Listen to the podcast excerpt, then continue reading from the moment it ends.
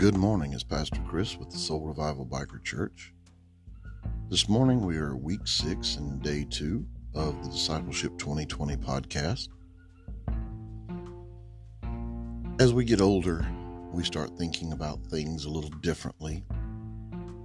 And it's a shame that it it takes us coming over the hill to start realizing a lot of things that we've missed out on in life that we should have slowed down and taken more time with.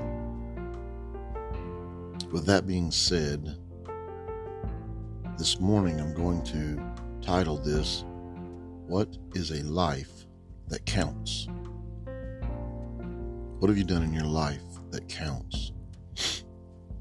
I'm going to read out of Luke 19, verses 2 through 6. But first, we'll go to the Lord in prayer. Dear Heavenly Father, Lord, I, I come to you this morning very humble as your servant, very praiseful and thanking you for always protecting me, always looking out for me, even when I'm not truly looking out for myself. You're always there, Father. I thank you for getting me this far in life and for all the lessons that I've learned.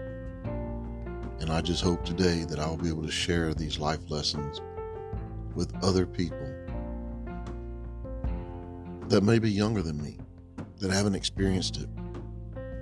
And I pray that it will fall on their ear and touch their heart and help them maybe to not have to suffer as much as I did, Lord. And Lord, I just thank you for all the blessings of our ministry. And it's in Jesus Christ's name I pray. Amen. All right, so Luke 19 2 6.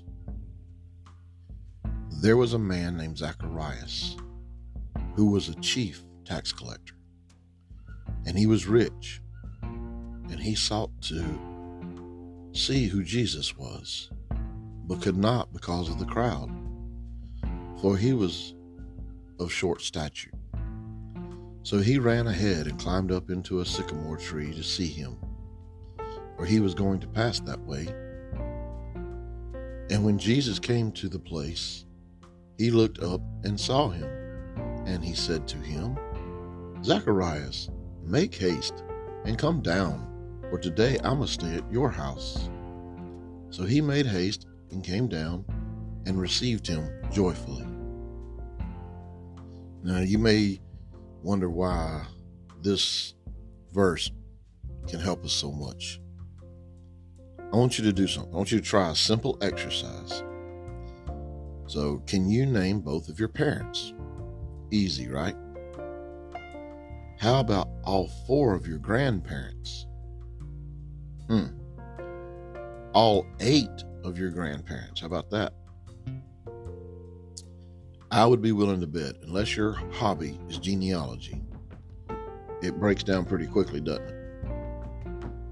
Less than a century ago, your great grandparents were in the prime of their lives. Don't you imagine that their lives mattered? Well, of course they did. But yet, here we are today, and their name escapes us. Time has moved on, and all the day were all they believed. And all that they accomplished is just rapidly disappearing over the horizon. And so it will be with you. Your kids know you. So, do or will your grandchildren know you? But go just one more generation down on your family tree, and they probably won't even remember your name, let alone your life story. So now, how do you intend to have a lasting significance? Look again at the scripture above, and I bet you'll see it. Other than Zacharias and Matthew, how many first century Jewish tax collectors can be named. Hundreds of them lived and died and completely faded away, but not Zacharias. We can see in this passage the very moment when his life started to matter in a way that would long outlive him. It was the moment that he came out of that tree and he joyfully received Jesus. So ask yourself, what will you do today to have a life that really counts? How will you leave your mark? It's through Jesus Christ and the works we do for Him. It's kind of like people, when I'm talking to people that are non believers, atheists, and they say, Do you really believe that? Do you really believe that stuff? My first response is and always will be, You know, if I'm wrong in believing this, I will be remembered as a good person who loved people, who cared about people, and who tried to make people's lives better and tried to live a good life of my own. If that's really what, what it's all about, and I'm dead, I'm leaving that behind for my children and my grandchildren.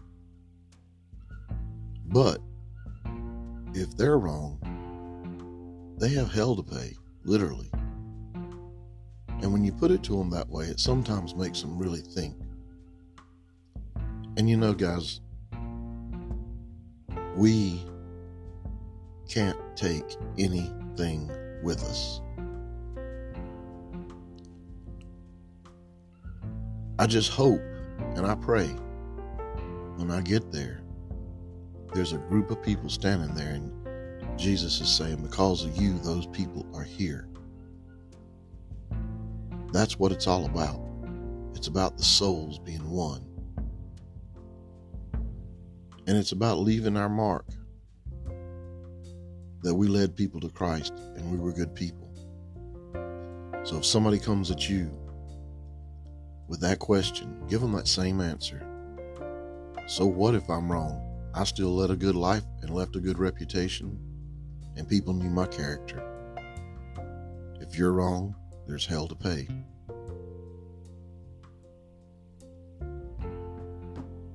That's pretty much what I've got this morning. As I said, when you get older, you start thinking about these things a little bit more. So let's go to the Lord in prayer.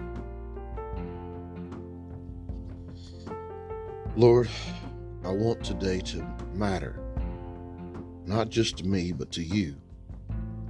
And God, I know that I can not earn your love, but I can bless your heart. And Father, I can be pleasing to you, and I can receive your love and your leadership joyfully. Free me, my Savior, from the desire